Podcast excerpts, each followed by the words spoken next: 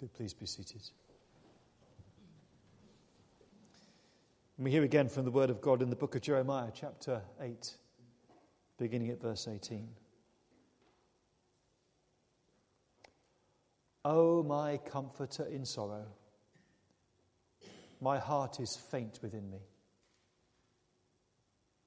Listen to the cry of my people from a land far away. Is the Lord not in Zion? Is her king no longer there? Why have they provoked me to anger with their images, with their worthless foreign idols? The harvest is past. The summer has ended. And we are not saved. Since my people are crushed, I am crushed. I mourn and, and horror grips me. Is there no balm in Gilead? Is there no physician there? Why then is there no healing for the wound of my people? Oh, that my head were a spring of water and my eyes a fountain of tears. I would weep day and night for the slain of my people.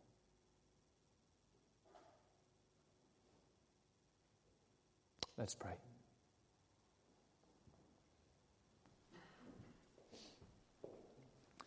Picture yourself for a moment in paradise. Perfection surrounding you. No worries, no cares, nothing wrong. The perfect setting. Is that a good place to be? It wasn't for Adam. There he was in the Garden of Eden, in a world without sin, a perfect relationship with God.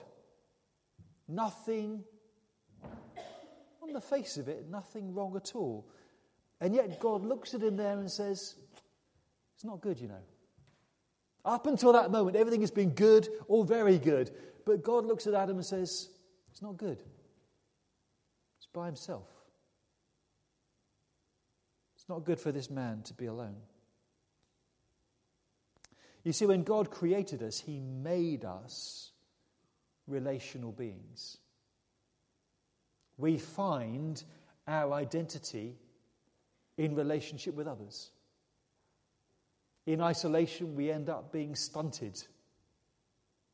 The way in which we grow and develop is through interaction with other people. Our own well being is not just a matter of being comfortable in our own skin. Complete well being comes about when we are in good relationships. When we are in a good relationship with God. That's what salvation is all about. When we're in a good relationship with other people. That's what reconciliation is all about. When we're in a good relationship with our world. That's what restoration is all about.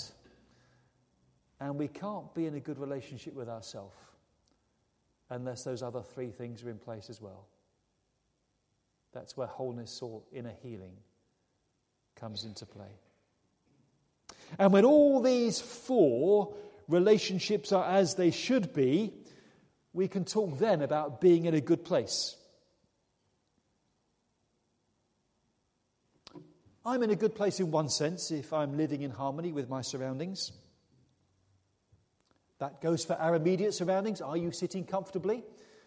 You can't be in a good place if the chair you're in is uncomfortable or hard, or after a while you get achy, or feel free to get up and walk around if that applies to you tonight. Is my home warm and dry? Do I live in a safe neighborhood? God has blessed many of you listening to this sermon because you live in Horsham. That's not a bad place to be.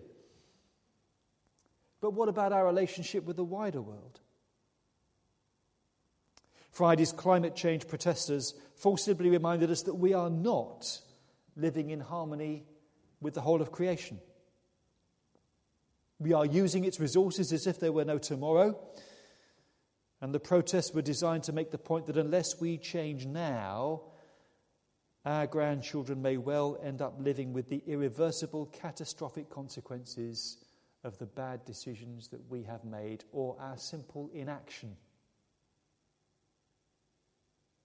Today in the news, concern is expressed that climate change is accelerating rather than slowing down. And rather than cutting our carbon emissions, they are at an all time high, up by 20%. Sea levels are rising faster at 5 millimetres a year. And since 1850, the temperature of the world has increased by 1.1 degrees Celsius. But 0.2 of that increase happened between the years of 2011 and 2015. We are warming up and warming up quickly. And well being entails having a good relationship with our environment, the created world in which we live, as well as just my own comfortable armchair and my nice house. Well being also entails having a good relationship with each other. The book of Proverbs puts it well. It's better to camp out on the roof of your house than live inside with a nagging wife. I wouldn't know. The point is that no environment is a good environment if you have to share it with people you don't get on with. However comfortable the armchair, however nice the house, it can be pretty unbearable if the company is bad. Bad relationships sour everything. I can't be in a good relationship with myself or with my surroundings if my relationships with others are all wrong. But I am in a good place if I'm getting on with those around me. If I'm in relationships of mutual love and trust with those who are close to me, where we get on well together, there is a sense of partnership, being with those closest to us, heart and soul. You can't put a price on that. And I'm in a good relation, I'm in a good place if I'm in a good relationship with myself, if I'm comfortable with my own identity, self-aware, accepting of who I am, able to play to my strengths and to live within my limitations. If I'm physically fit, enjoy good health and am pain free, if I enjoy what I do and find life fulfilling, my word, that's a great place to be. But if you're feeling low and empty, you just want to run away from everything, you can't face each new day, you feel you can't cope with life, then you are not in a good place. That sense of being at ease may be a result of bad relationships with others. It may be the result of being in a stressful environment. It may be simply that we are ill. But everything is connected. Our relationships with, the, our relationships with each other, the place where we live, affects and is affected by how we feel about ourselves. Everything holds together, everything's linked. And it's the same actually about our relationship with God as well. If you don't believe in God, you might hesitate about agreeing at that point. But as you expect, as I'm standing here in front of a church, I'd want to say that being in a right relationship with God is fundamentally part of our comprehensive well being. Indeed, in some ways, it's the key to everything else. One of the reasons why there is such a sense of alienation in our secularized society is because we are alienated from the God who made us with the capacity to relate to Him and to each other and to our environment.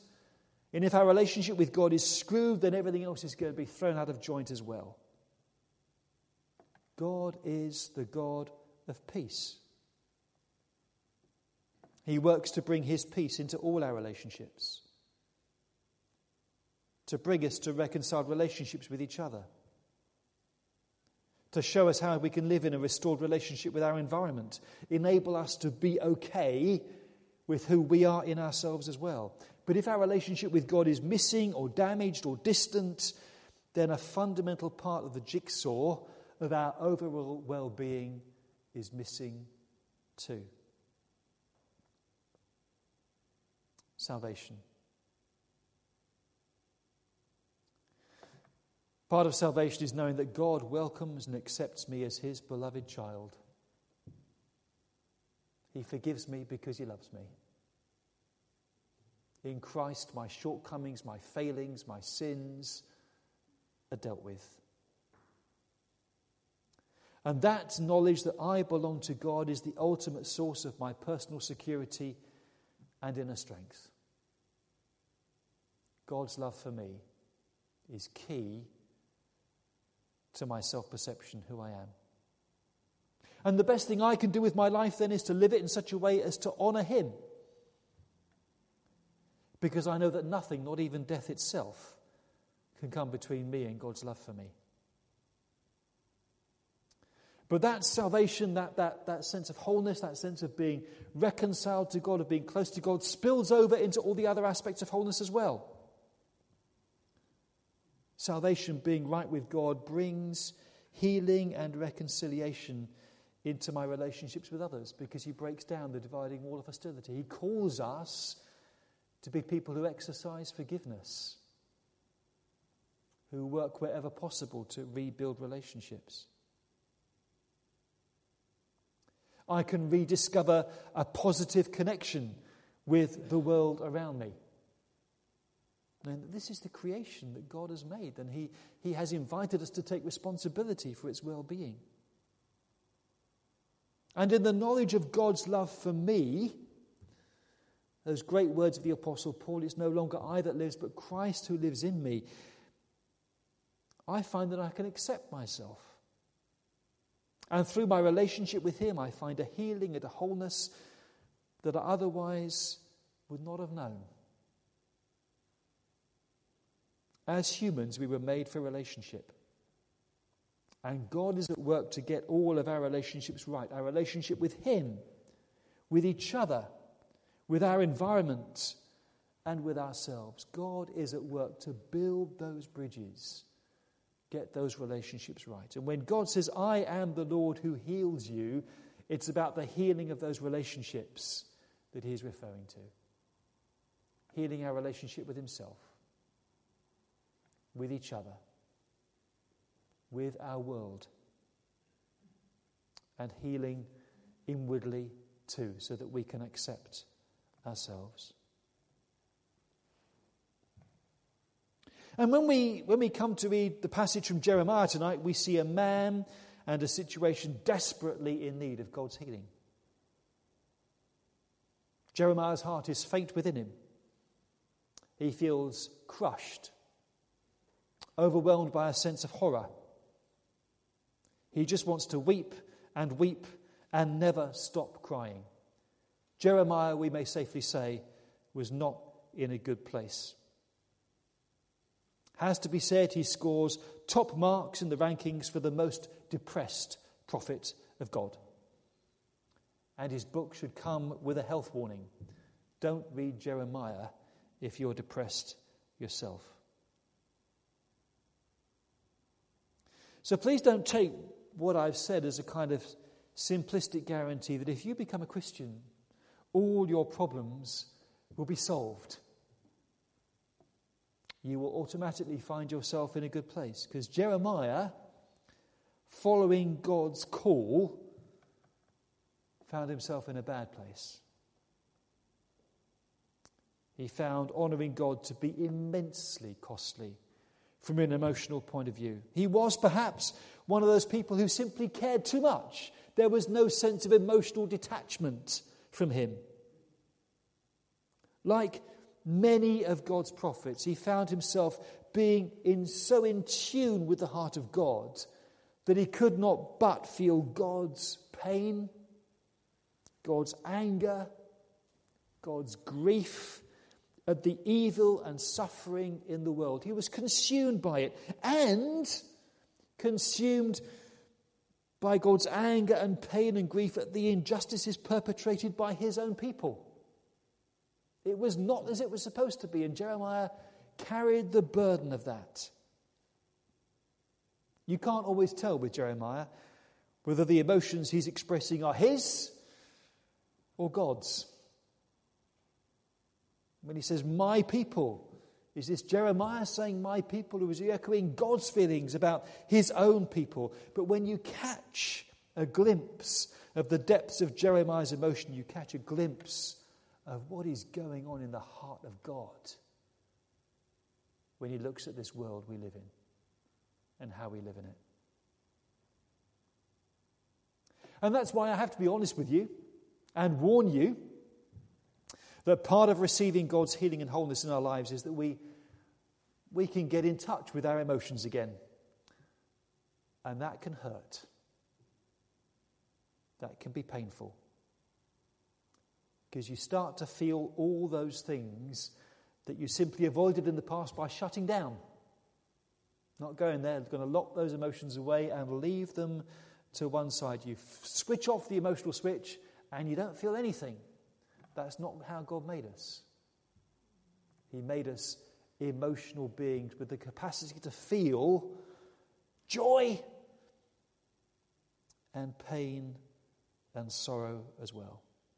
Part of wholeness is being in touch with our emotions. And wholeness liberates us into feeling positive things like love and joy and peace, but also grief, anger, and sorrow can bubble up to the surface, and that can be painful. But it's an important part of healing that they do bubble up to the surface. Because if we batten down the hatches, if we bury them in a secure vault deep down inside us so we can just try and forget about them, they just fester and become worse. It's like an infection that can poison our entire emotional system. So, yes, I do need to warn you that being in touch with God and receiving His healing might mean that you start to feel pain that you've just shut away until now. But having the capacity to feel is a good thing because God wired you up with emotions, and feelings are His gift to you.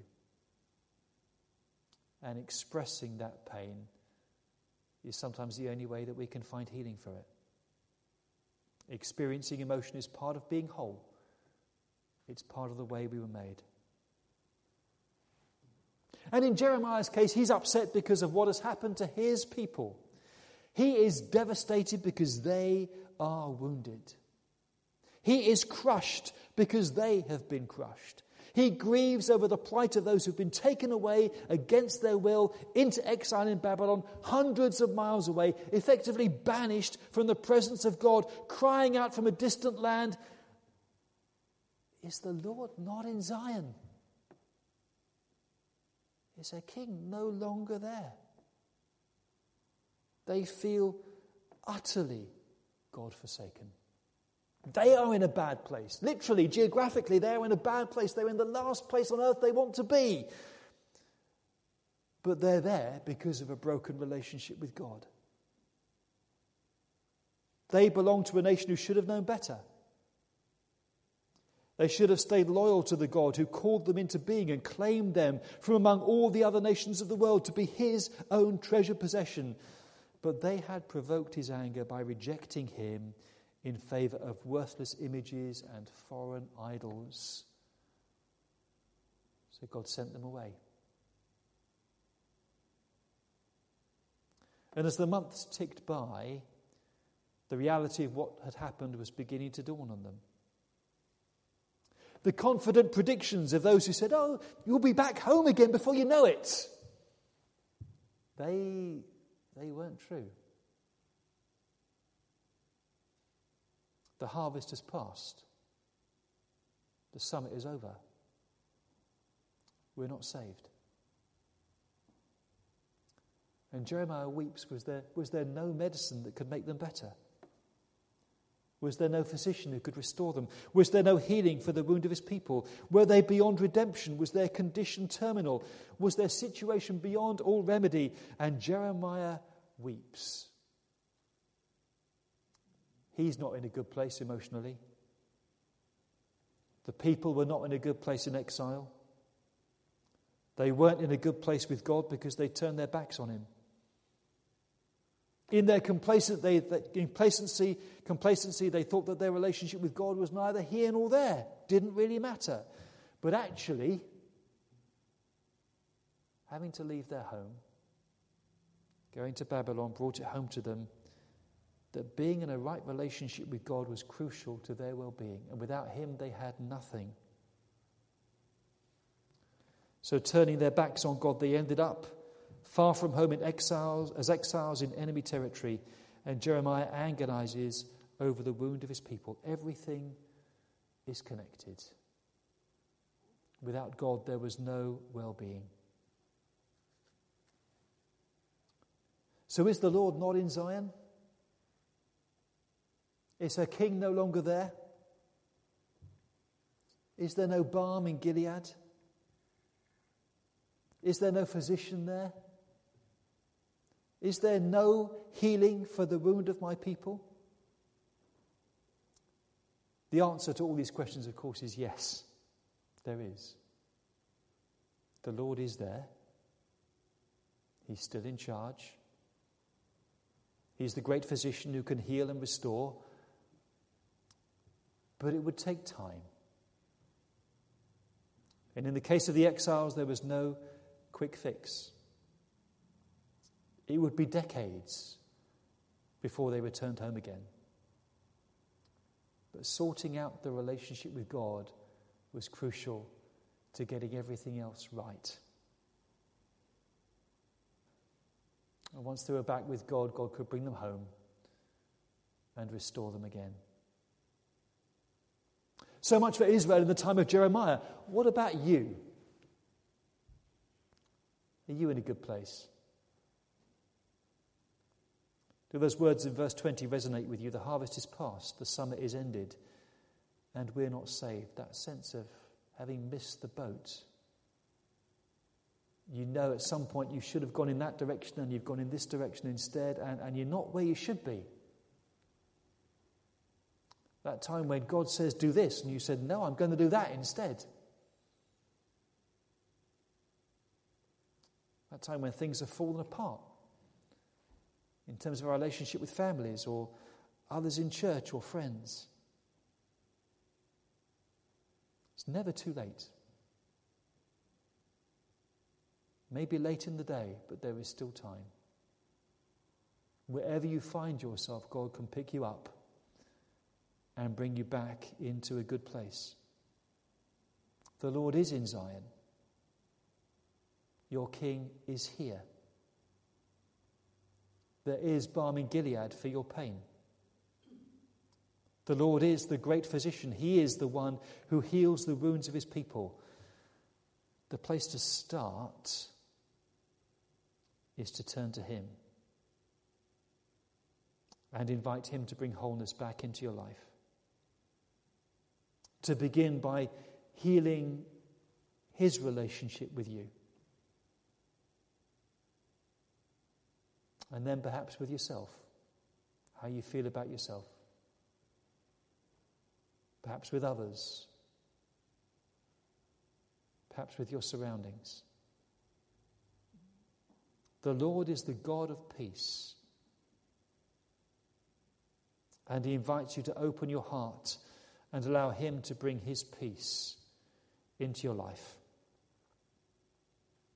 His healing into all your relationships your relationship with Him, with yourself, with others, your environment. His wholeness into every aspect of your being.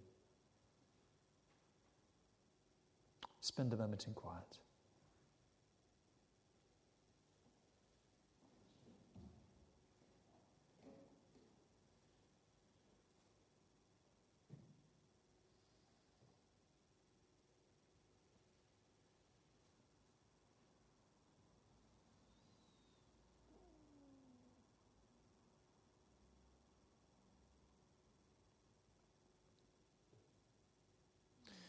Lord, where broken relationships have damaged us, would you bring us your healing?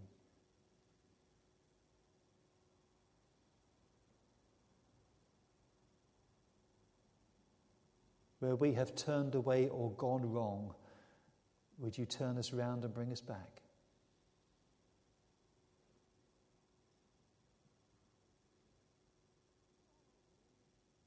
Where connections have been broken, would you mend them?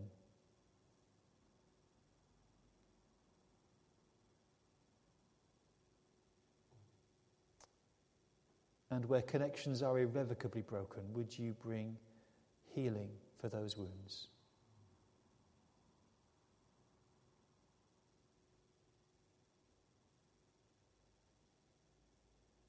You are the great physician.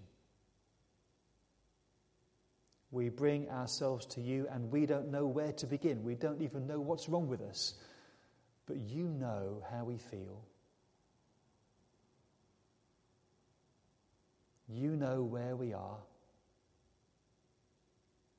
You know why we are in this state.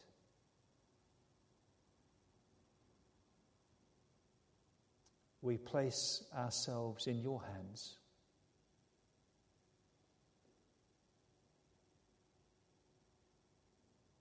Enable us to rediscover who you are, who we are. How you want us to live, who you want us to be.